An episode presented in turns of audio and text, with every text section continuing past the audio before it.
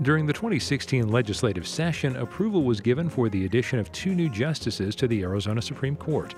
That brought the number to seven, and Governor Doug Ducey announced that Andrew Gould and John Lopez would fill the slots. I'm Steve Goldstein.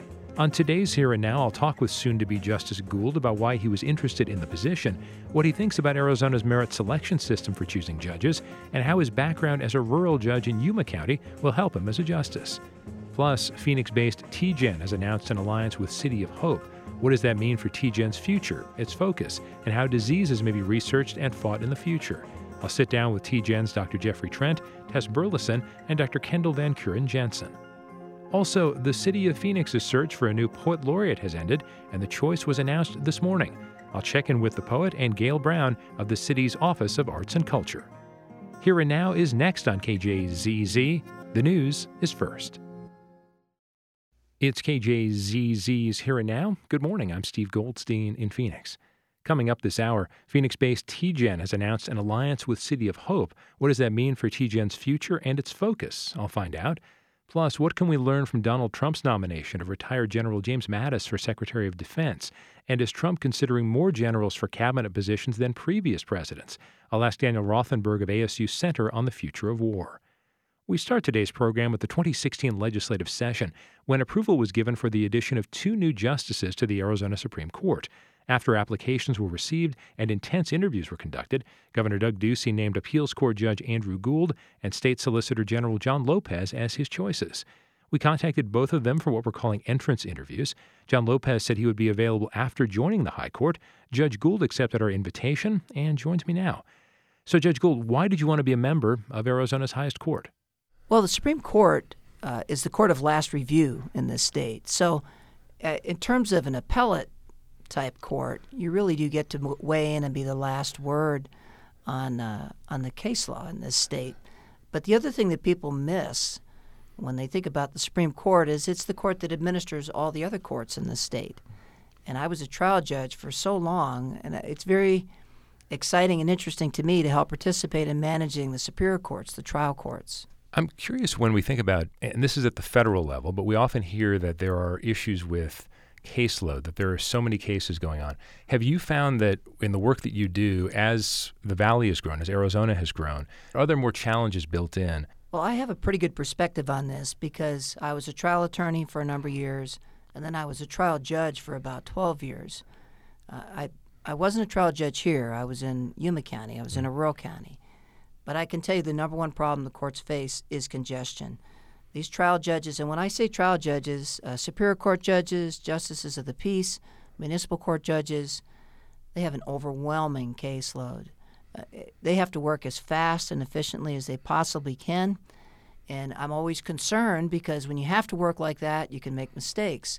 So uh, I am very concerned about the work overload. People go to the courts for everything now uh, every social issue, every family problem. Uh, they, they, just, it's quicker. They don't seem to get uh, the answers they want as fast from uh, other sources. And so they, I think they overutilize the courts.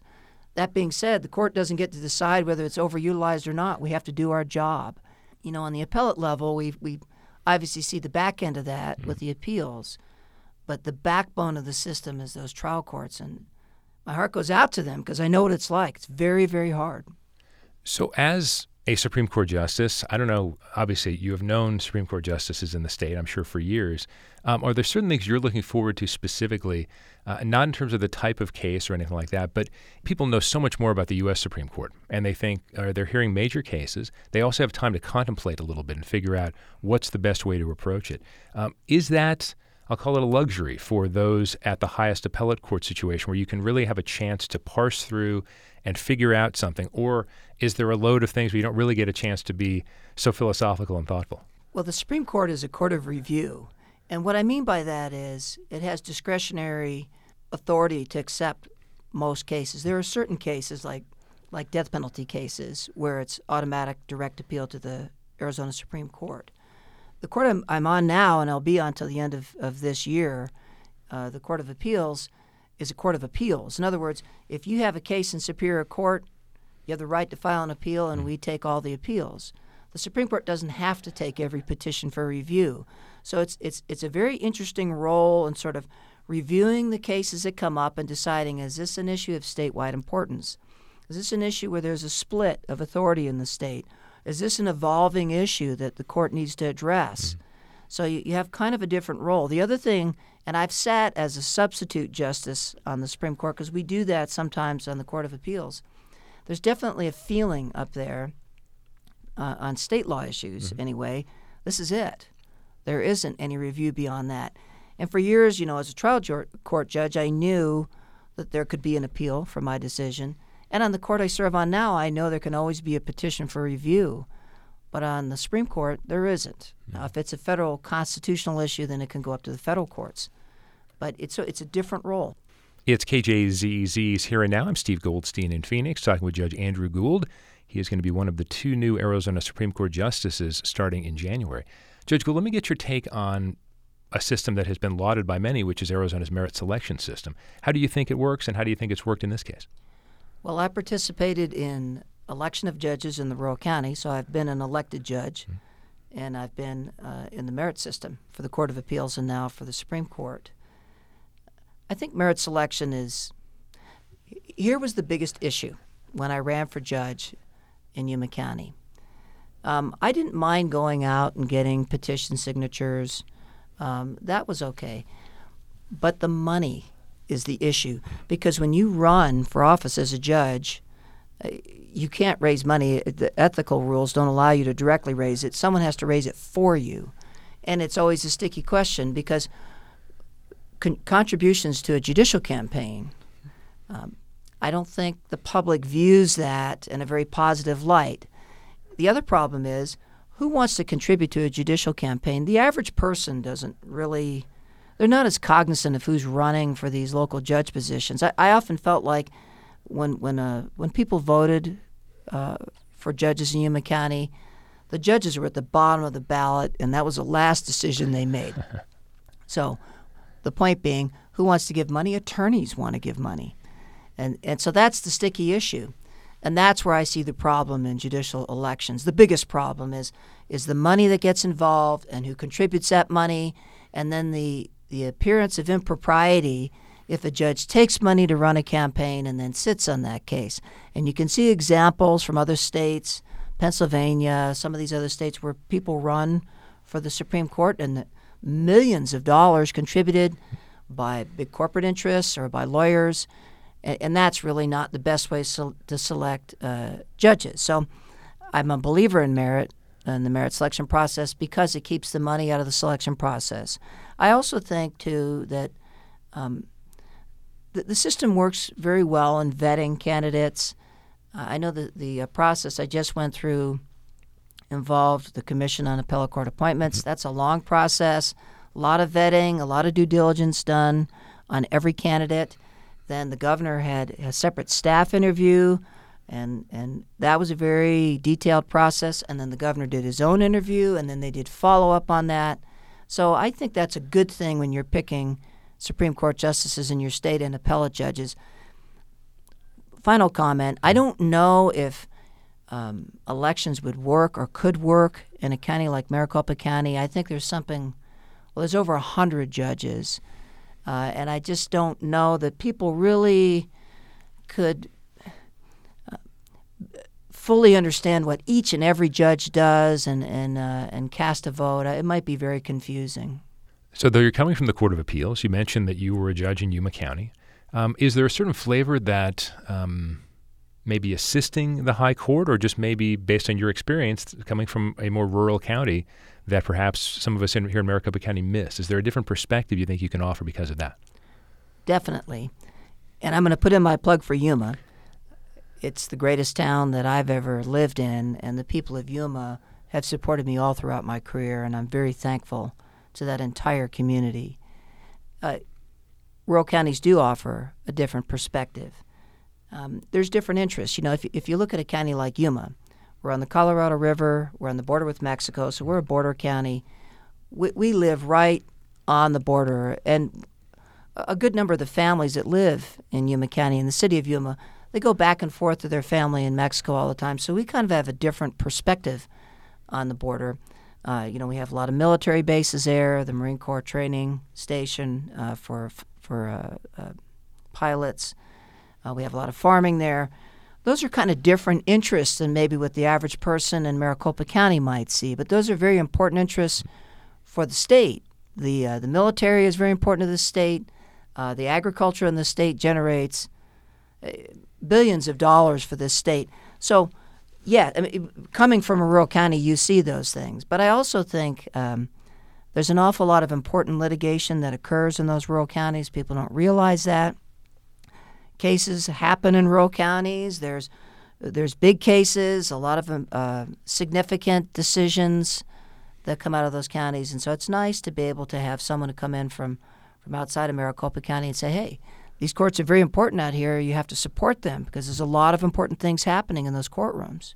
I can think of a lot of friends of mine who went into the law because they saw Perry Mason or there was some fictional attorney that they really enjoyed.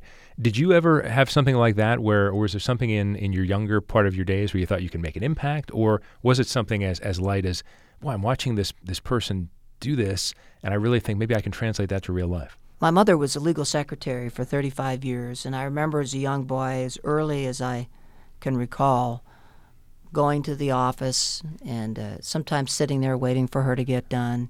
And I would see these lawyers coming in and out. Mm. Sometimes they come out and talk to me, and they were uh, they were so professional, and they just seemed to be so distinguished. So I looked up to them. And uh, over the years, you know, I would go to all these law firms and and meet a lot of these lawyers, and and so I looked up to them very much. My parents encouraged me uh, to pursue the, the the law as a way to help people. It's a privilege to be able to go to law school. It's a privilege to be able to practice. It's a tremendous privilege to be a judge and serve as a judge. You can have such a positive impact and an important impact on people. And in this society where so many important things are litigated, where they come down to a court decision, uh, it's it's a very important place to be if you want to make the society better and you want to have an impact on American society. So I've I've been aware of that since I was a young boy. I've seen what these attorneys were like and the kind of people they were and and I was encouraged in that regard by my parents. So to me it's it's a it's a public service issue and serving the public, trying to make things better.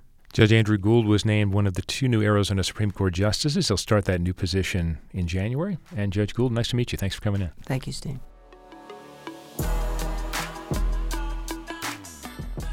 And still to come on Here and Now, why is President elect Trump so fascinated by former generals? And then later this hour, we'll meet the new poet laureate for the city of Phoenix. Stay with us.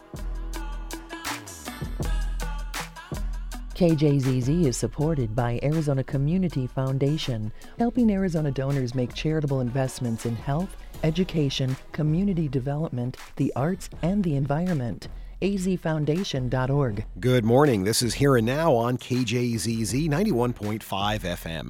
If you're listening to us on our website, kjzz.org, or on our mobile app, thanks for joining us. Well, we've got uh, a forecast high in the Phoenix area of 64 degrees today. Around the state, it's 36 in Flagstaff, 41 in Prescott, 64 degrees in Casa Grande, it's 56 in Tucson, and 60 in Yuma. Did you know you can turn your car, truck, or boat into something you really want? When you donate your vehicle, you'll make it possible for KJZZ's local reporters to cover everything that's important to you and your community. Donating your car, truck, or boat is easy at cars.kjzz.com Right now in Phoenix, under partly cloudy skies, we have 61 degrees at 1120.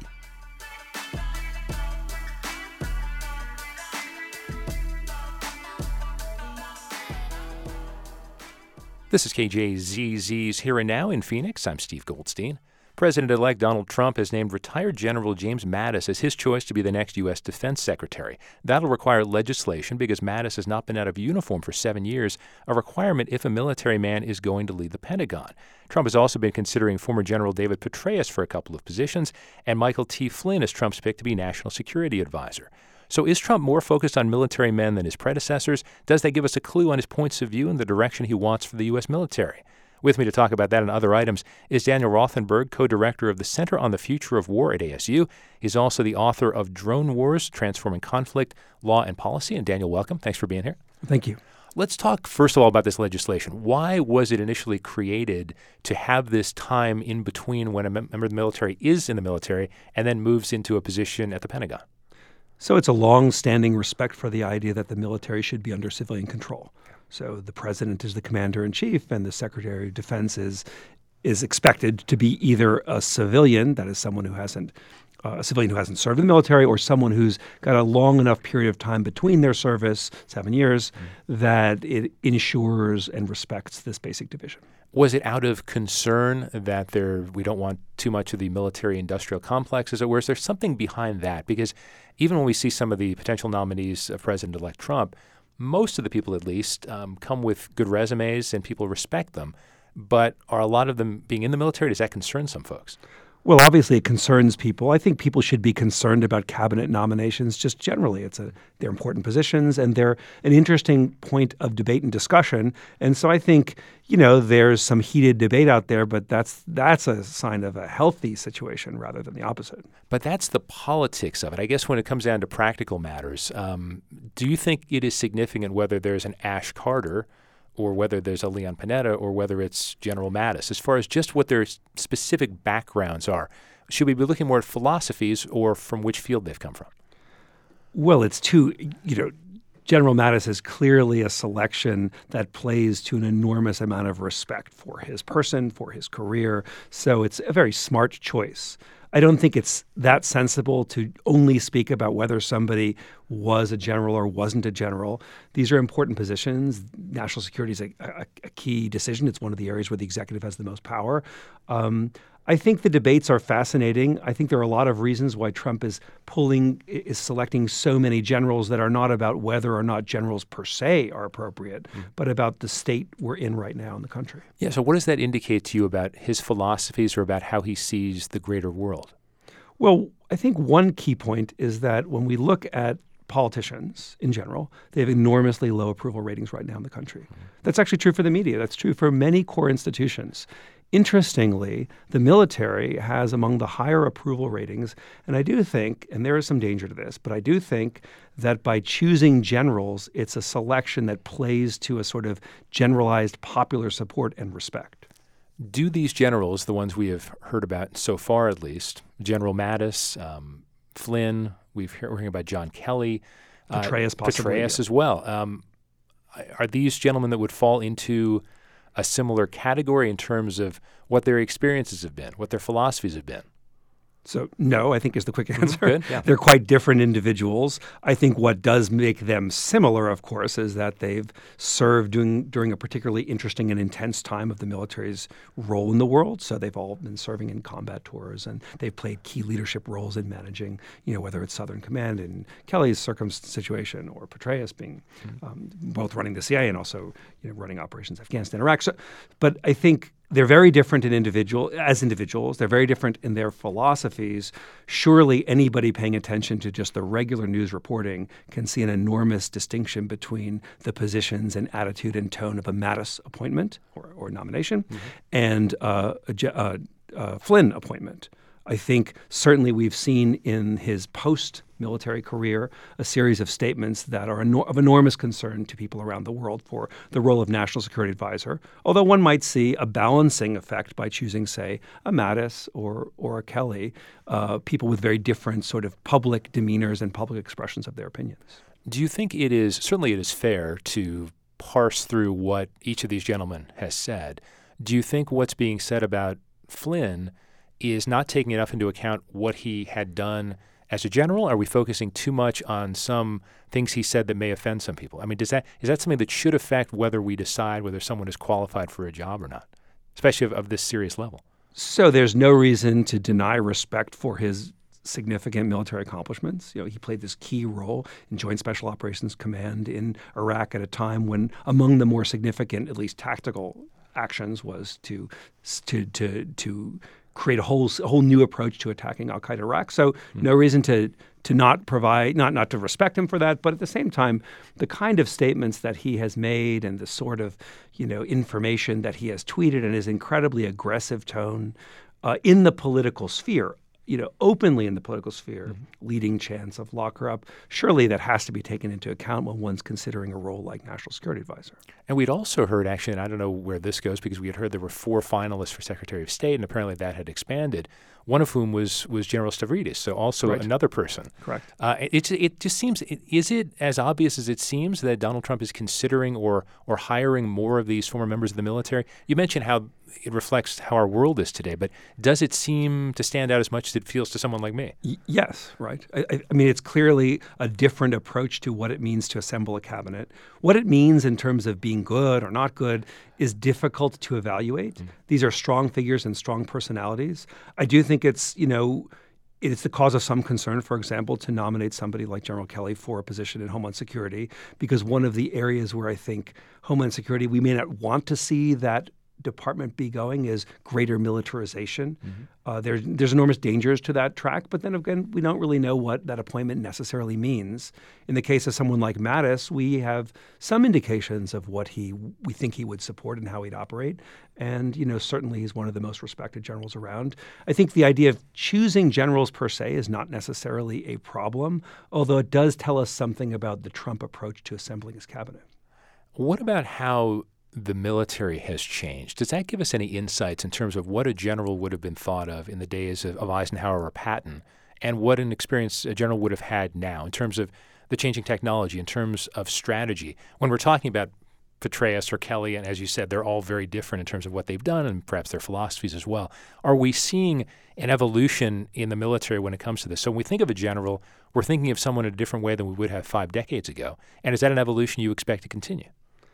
Well, as somebody who co directs something called the Center on the Future of War, there is a fairly heated debate as to what is changing or not changing about the characteristics of war and conflict. Mm-hmm. So there are some things we know are are significant changes in say the past five decades in the U.S. For example, the percentage of Americans who are directly engaged in military activity is gone quite is, is become much smaller mm. at a time when there's been a lot of demands made on the military. And by demands, I mean specific combat demands in the post 9/11 wars. So we see an interesting situation where our country is at war. Politicians tell us it's been at war since uh, shortly after 9/11. Mm-hmm. And yet, the society doesn't feel the impact and salience and intensity of what war we expect war to mean that puts special pressures on civil military relations. I think all of these generals have lived through elements of that.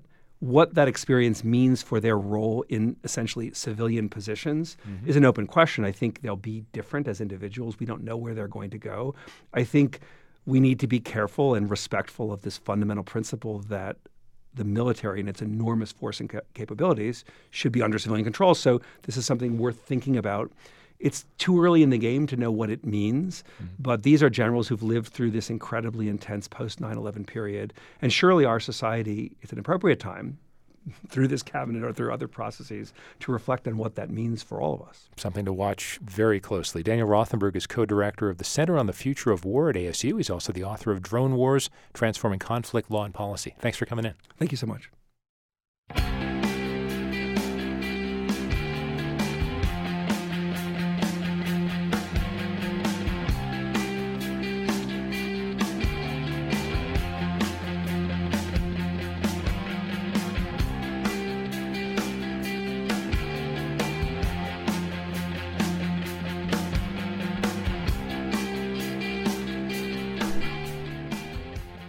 You are listening to KJZZ's Here and Now. I'm Steve Goldstein in Phoenix.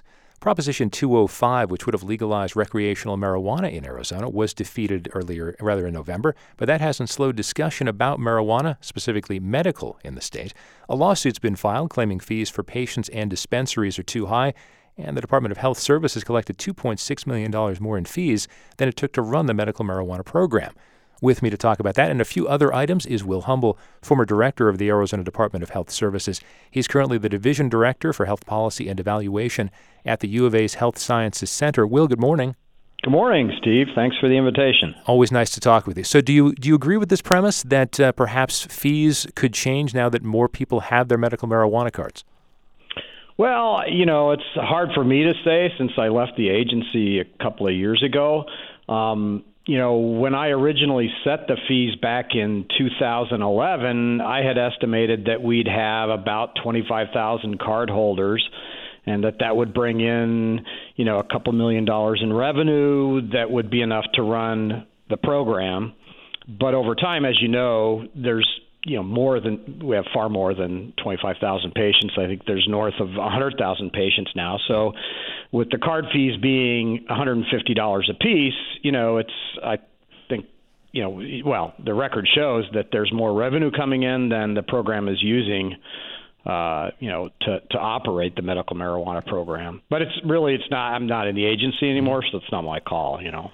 Will Sue Sisley is the name we always associate most with marijuana related research. There was controversy over how the legislature would handle things, how the state universities would, would handle things. Regardless of that, would you like to see more research being done into this? Uh, and what direction do you think should go as far as whether whether certain things are really aided by medical marijuana and others are not? Do we need to be doing this regardless of what people's individual philosophies about weed are? Well, it's interesting you bring that up. There was actually an opportunity in 2014.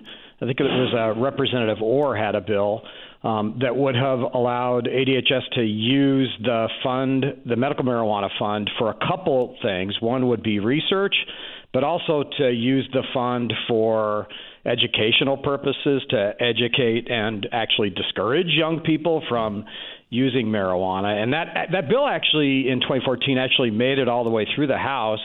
Uh, but stalled in the Senate. So at the time, I was in the agency, of course, and I was hopeful that that bill would uh, make it through. And if that, if it, if in fact it would have passed, then that would have given the agency some additional ways that they could have used uh, the medical marijuana funds, you know, for both research but also for more public education. But hmm. alas, that bill died in the Senate.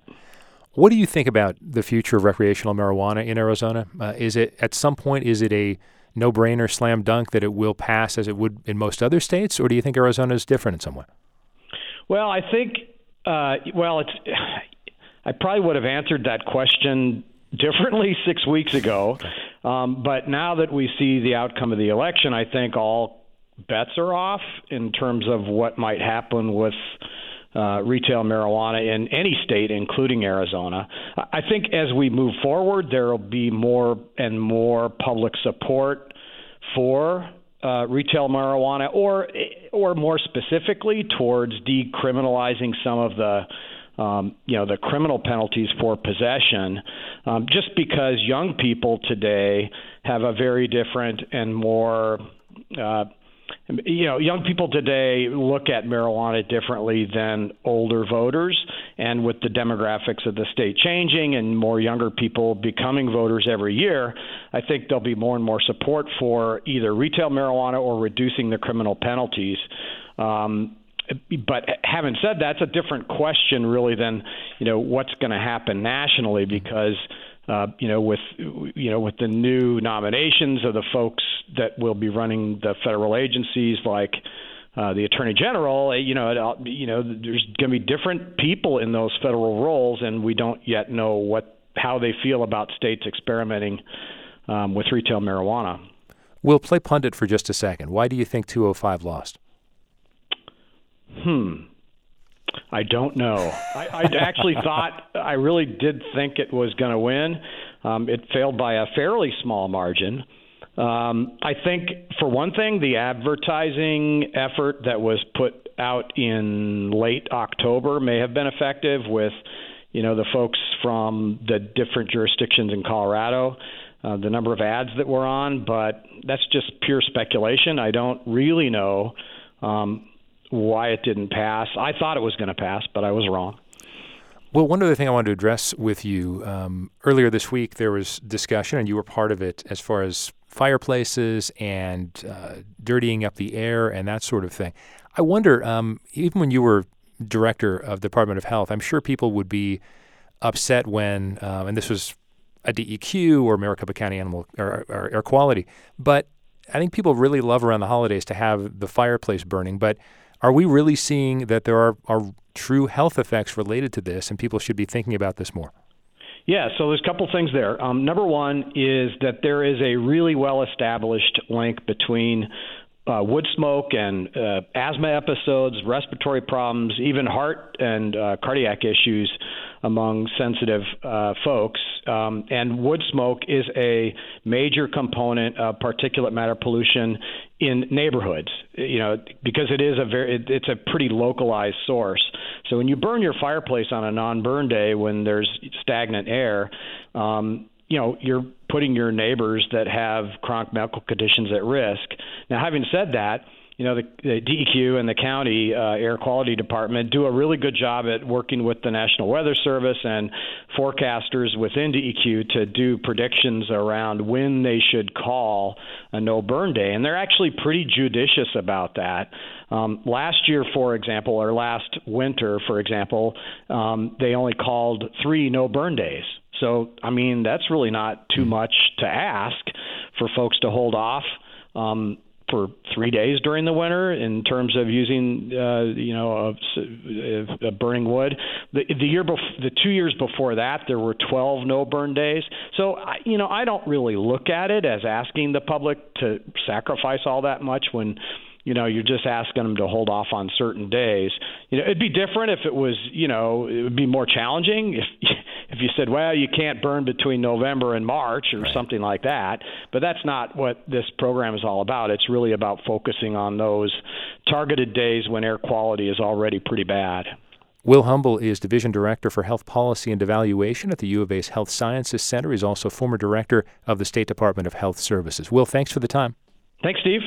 Still to come on Here and Now, we'll take a look at the future of TGen and we'll meet Phoenix's first poet laureate. Stay with us.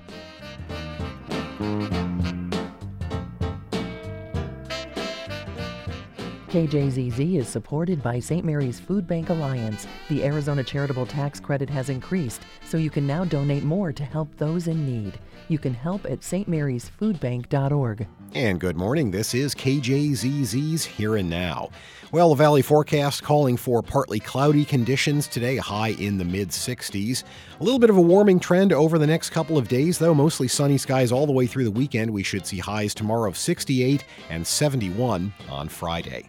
Stay with us for NPR's Here and Now at 12 today. A new study says repealing the Affordable Care Act would leave 60 million people without insurance. We'll hear about the study and Republican plans for health care. And if you can't get tickets to Hamilton, maybe you'd like to try the off Broadway parody called Spamilton. Here and now from Boston starts at noon. We have partly cloudy skies in Phoenix right now. It's 61 degrees at 1138.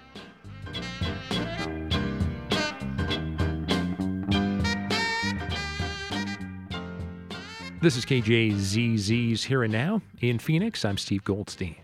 On November 30th, Phoenix based TGen, or the Translational Genomics Research Institute, announced a new alliance with City of Hope in the goal of making precision medicine a common thing for patients. Precision medicine is being considered more for cancer and rare genetic diseases. The concept of TGen originated in 2002 and has been a part of the downtown Phoenix landscape since 2004.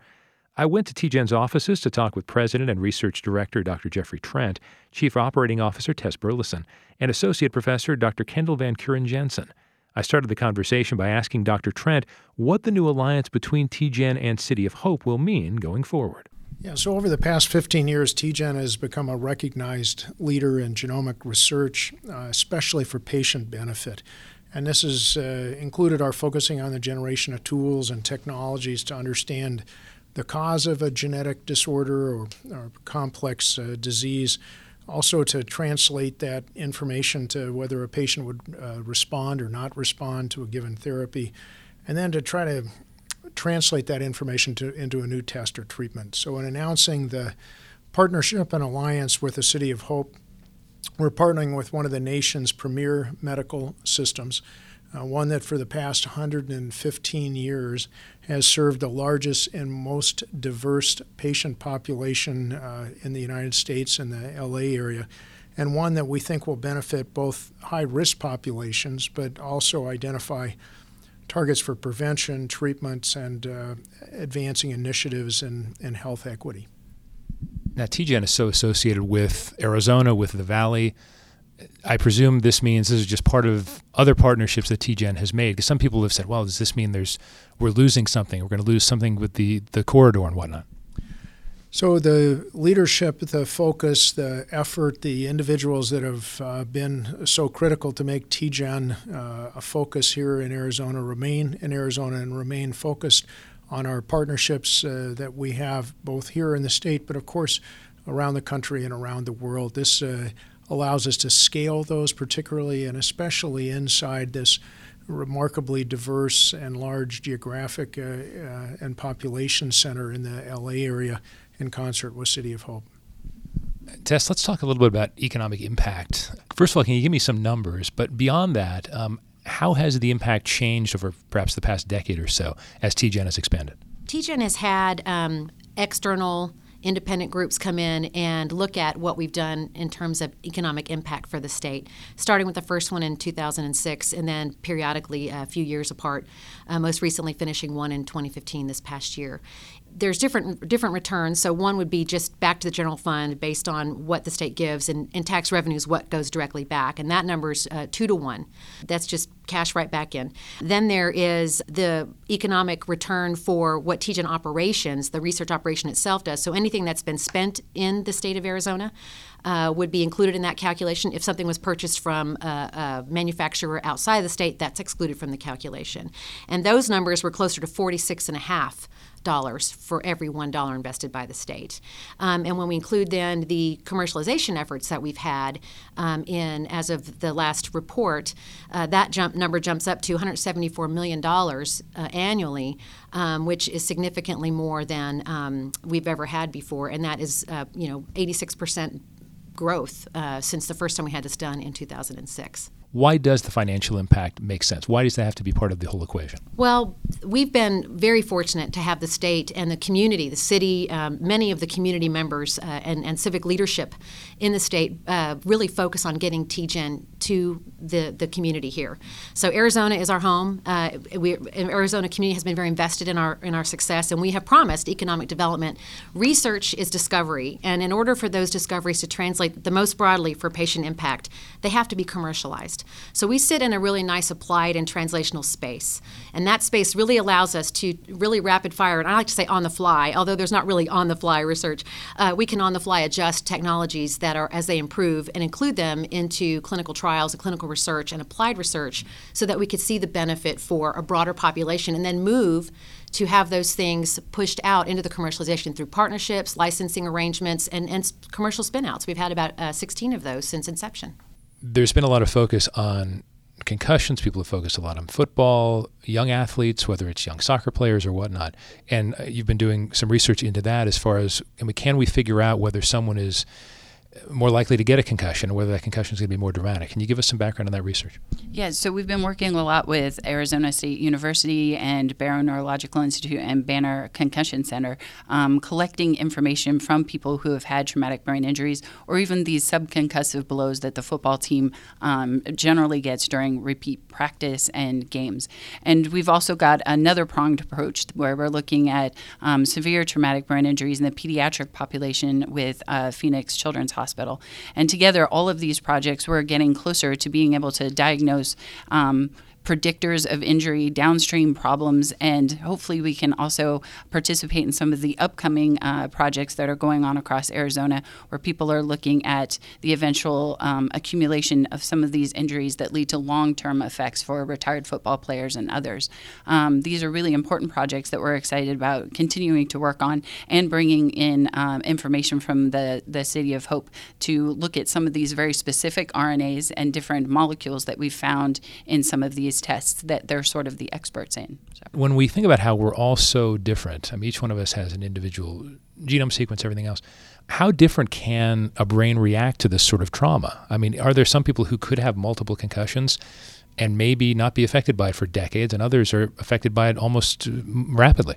Yeah, we see traumatic, uh, dramatic differences between groups. So, um, depending on the age of the population, depending on how the the injurious event occurred, um, different things associated with that, we can get very different outcomes. And then trying to manage those outcomes and make them better for the patient is really what we're after.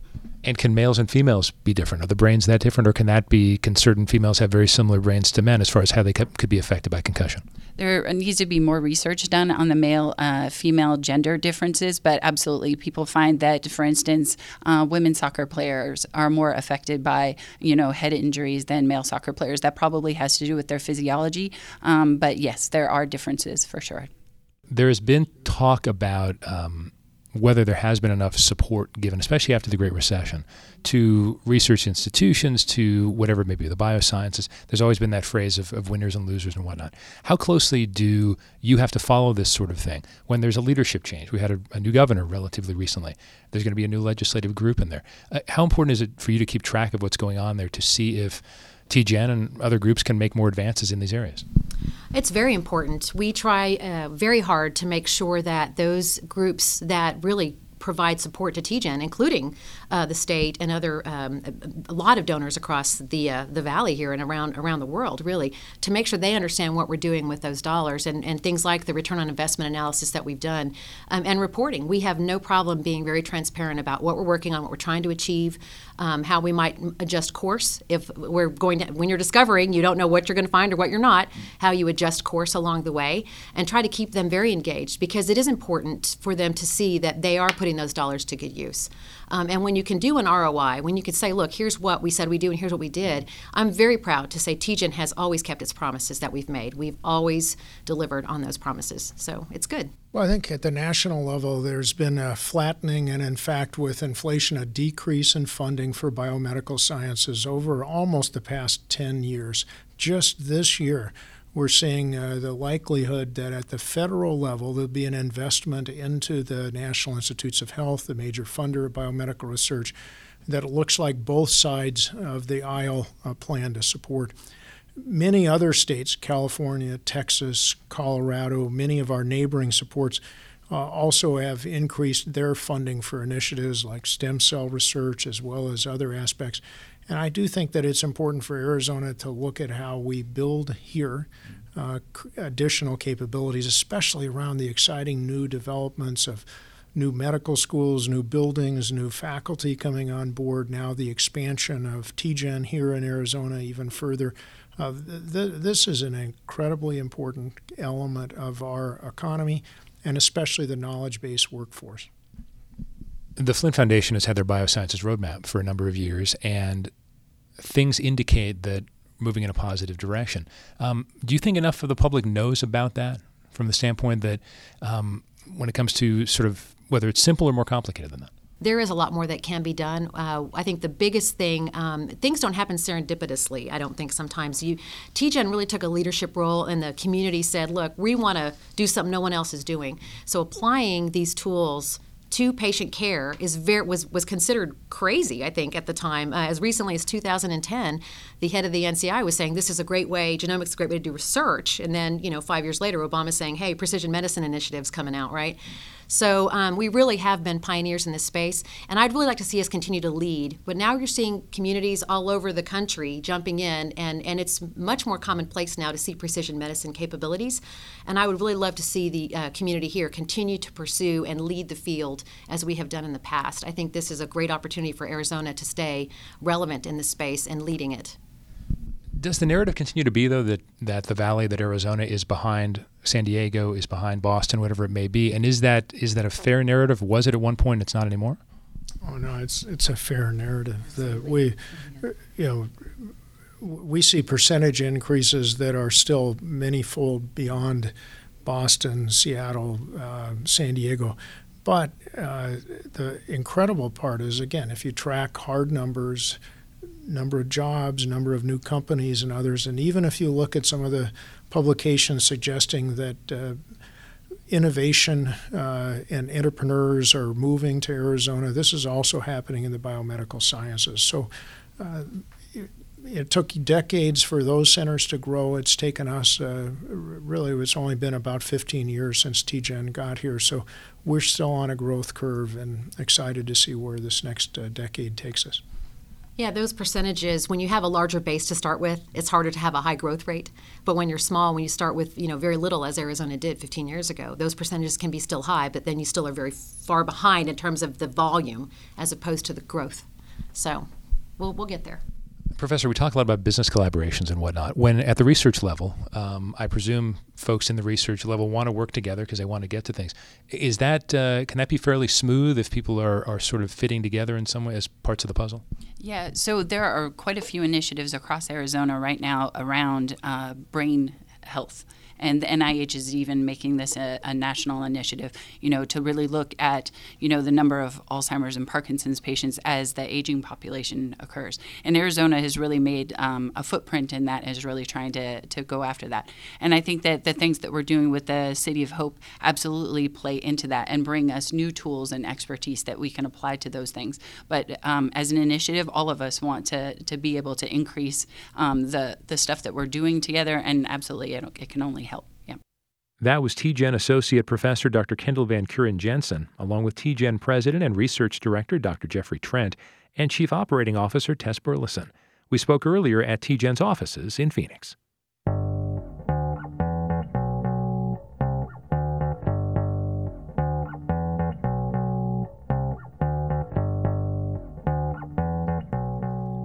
You're listening to KJZZ's Here and Now in Phoenix. I'm Steve Goldstein. In the fall, the city of Phoenix announced it would be looking for the city's first ever poet laureate. Phoenix's leaders had set a goal of having the poet in place in January, and earlier today that decision was made public. It's Rosemarie Dombrowski who joins me along with Gail Browne, Executive Director for Phoenix's Office of Arts and Culture. Welcome to you both. Thank you. Hi, thank you. And Rosemarie, congratulations. So, how does it feel to Thank be the so initial much. poet laureate? It feels stellar at the moment, but I have to go home and get back to grading. So back down to earth quickly for me, which is how it should be for a poet. there are a lot of things involved, and Gail and I have discussed some of these in the past, but what do you really want to do first, whether it's something actually concrete or just something philosophical?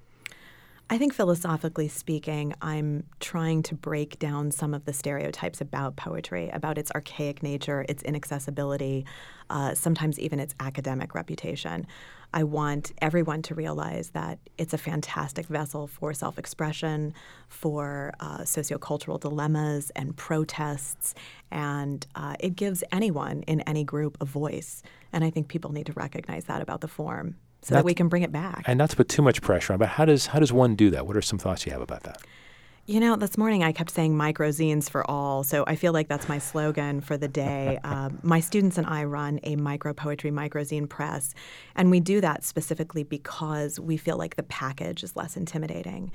The craft is never sacrificed within the poems that we publish, and we publish authors from all over the country.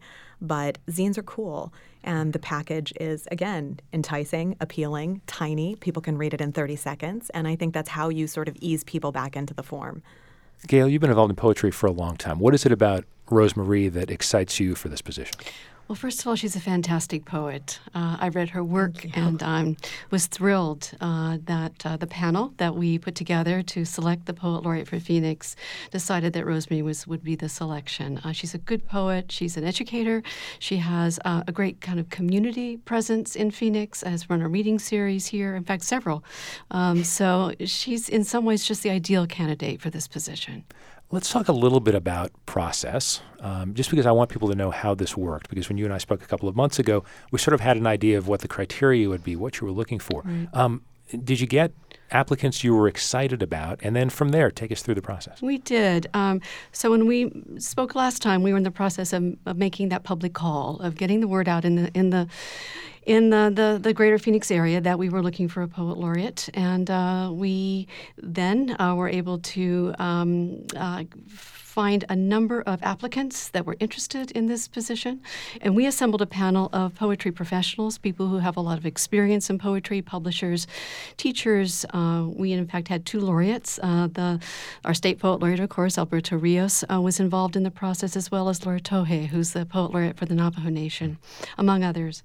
And so they looked through the applications and uh, and made their decision, which we forwarded then to Council Councilwoman Pastor, as well as Mayor Stanton. Now, the big announcement was made publicly this morning. Um, what was that like? What was the environment like for both of you? I'll let Rosemarie start. Well, there were certainly more people there than I had expected.